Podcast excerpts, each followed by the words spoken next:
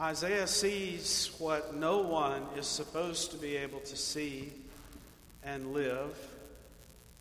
Isaiah sees God, the divine presence, the Lord, filling the temple with that presence.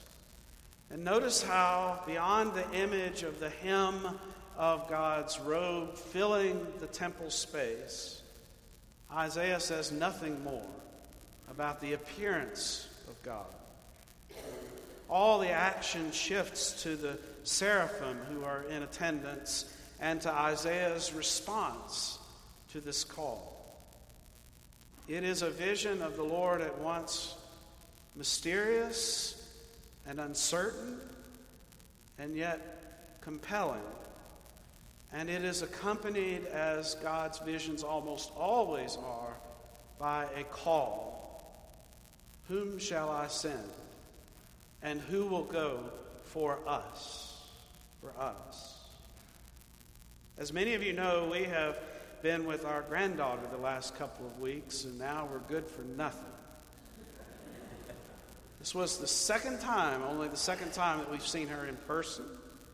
The first was back in October of last year, just a few weeks after her birth, when we traveled to their home in Tokyo.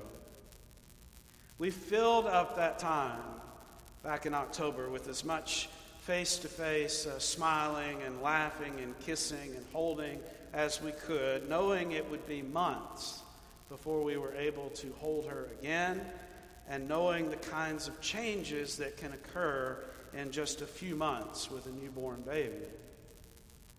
We spent those months between that first face to face talking with her every week, multiple times a week on video chat, which, with all the perils of technology duly acknowledged, this is one of its miracles. As we were getting ready for her visit here, uh, a couple of weeks ago, we wondered if she would know us. This is what happens when you have a baby grandchild across the world. You do wonder those sorts of things. Will she know us? I mean, truly know us as people who are special in her life? Would we get a look of recognition? I conjured up all of these uh, images of meeting them at the airport and seeing her smile upon looking at my face and reaching out for us as soon as she saw us. None of that happened. She cried and she cried, and then she began to wail when they handed her to us. It had been a long flight, and she did not want to be separated from her mom and dad. So we quickly gave her back to them, our fantasy um, demolished. But once she was in the safety of their arms, she turned her head and looked at us again. And then again. And that's when we could see those lights coming on. And then she reached out to touch our faces, to reach for our glasses. She smiled. Only as they held her did she feel the comfort and security to acknowledge this other relationship. It would take some time, holding her and laughing and smiling and simply being together, but eventually she began to cry whenever we left the room. And I loved the sound of that cry, indeed. Anyone who's ever been in a relationship with a newborn infant knows that that relationship is presented as both gift and task, as both gift and calling. It is a gift that is shrouded in mystery. You look into the eyes of the little one, and there is an instant connection.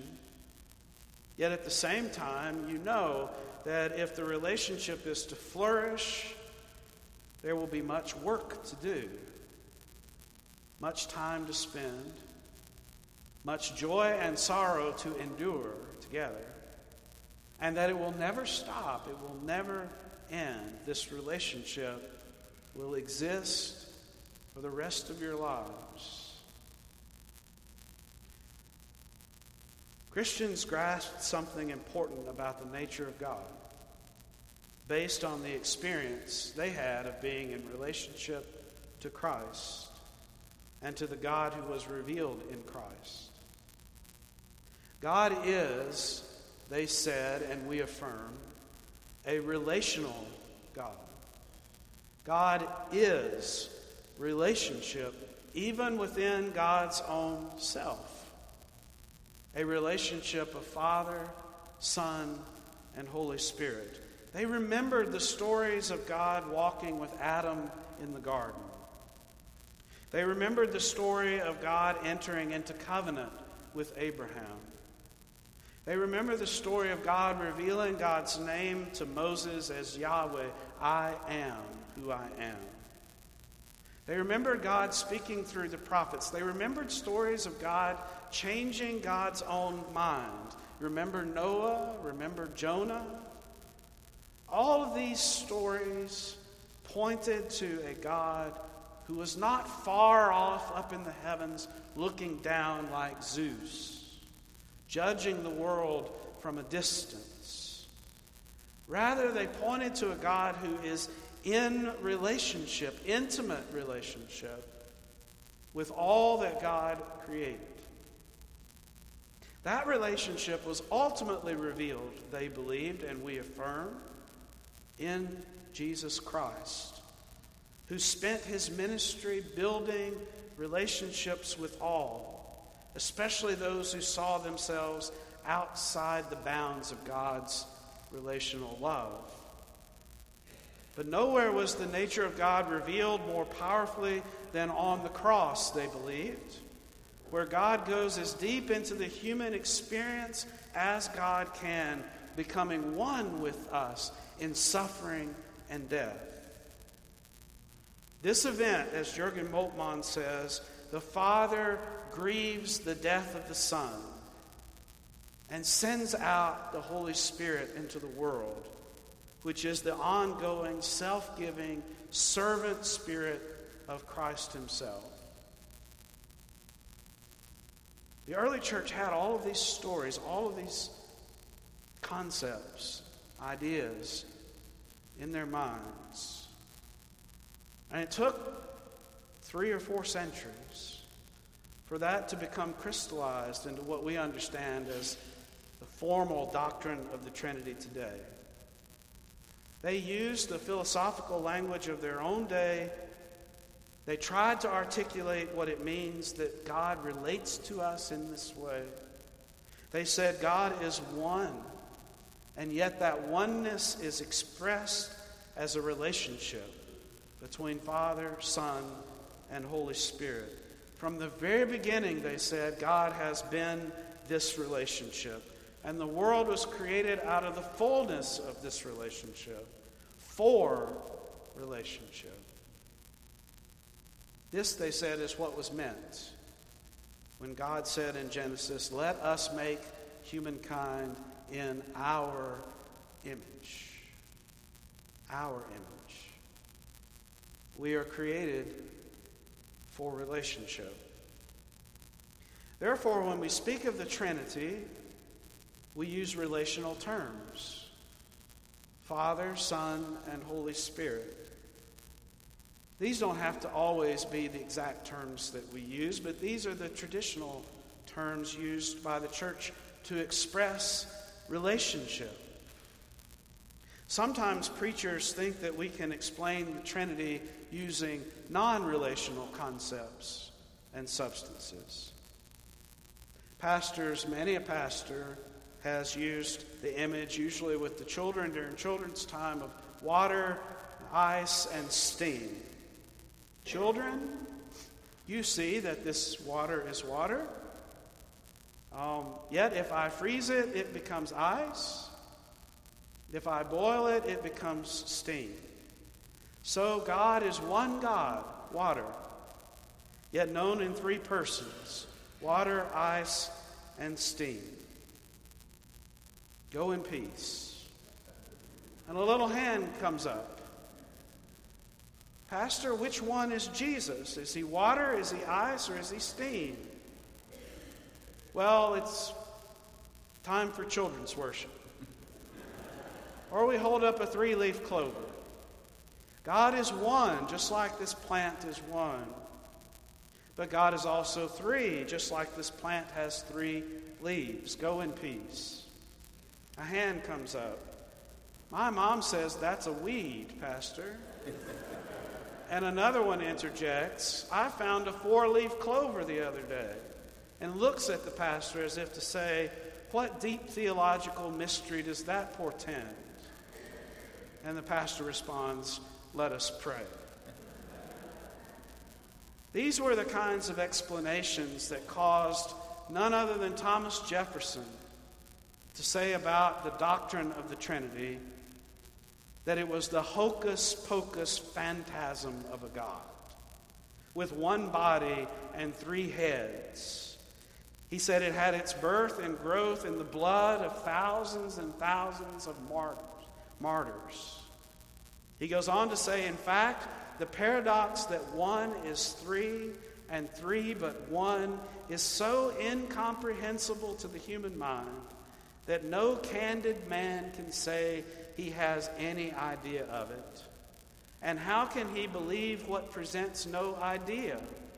He who thinks he does only deceives himself.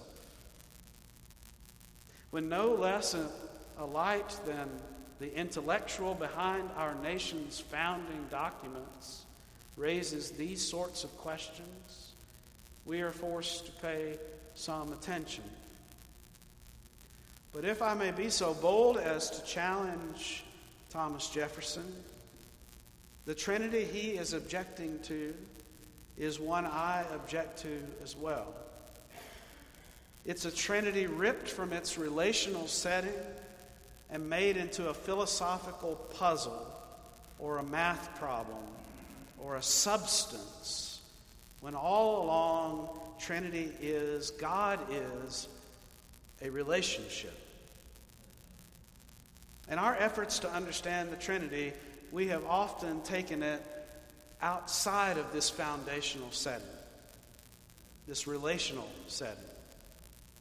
If I speak with the children about what it means to be in relationship to their father or to their mother or to their grandparents or to their teachers or to their friends, if I ask them what it means, as you heard earlier, to love and be loved, there is no need to bring out three leaf clovers and water. They understand what it means to be in relationship because they were created as relational beings by a relational God. It is fitting that Trinity Sunday falls for the American church on Memorial Day weekend. Tomorrow is a day, as you know, set aside to remember our relationship to those men and women who sacrificed their lives for the sake of our nation. At our best, as a nation, we recognize that we are in a web of relationship to them, that their actions have affected us in a profound way, and that their sacrifice continues to form and inform who we are. Sacrifice is relational. We are only willing to give of ourselves for the sake of another if we feel connected in a meaningful ways. And I don't think I need to say this morning that part of the hard work for all of us as Americans in this day and time is the fostering of those connections across so many lines that divide us so terribly these days. A day like Memorial Day gives us that opportunity. Isaiah recognizes immediately that the God revealed to him in the temple is not only his God, but also the God of his people. He is called to go out from that place cleansed and ready to be sent to the people. Look into a newborn's eyes, and you immediately recognize a connection. Likewise, on the other, on the other side of that, when we gather after the death of someone we love, what usually happens in those gatherings? People come out. They come out to the funeral home, they come out to the church, the graveside. Sometimes they haven't seen the person who died in decades, but they grew up together, they served in the military together, they worked in the same job, and the connections go on and on. And often families are surprised by the people who come out. They themselves are a testimony to those connections, those webs of relationship that hold us together. When someone dies, we search for those connections, we celebrate them. We recognize, that life as God intends it to be, full and abundant and real, life is as God intends it to be when we attend to the call to relationship with God and with one another.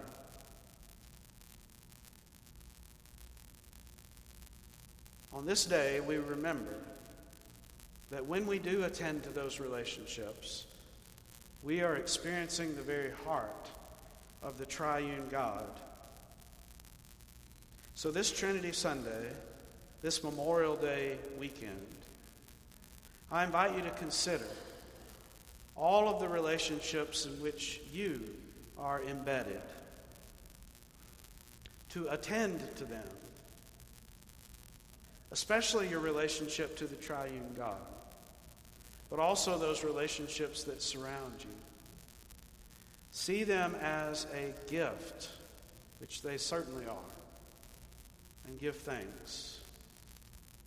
See them also as a call, as a task.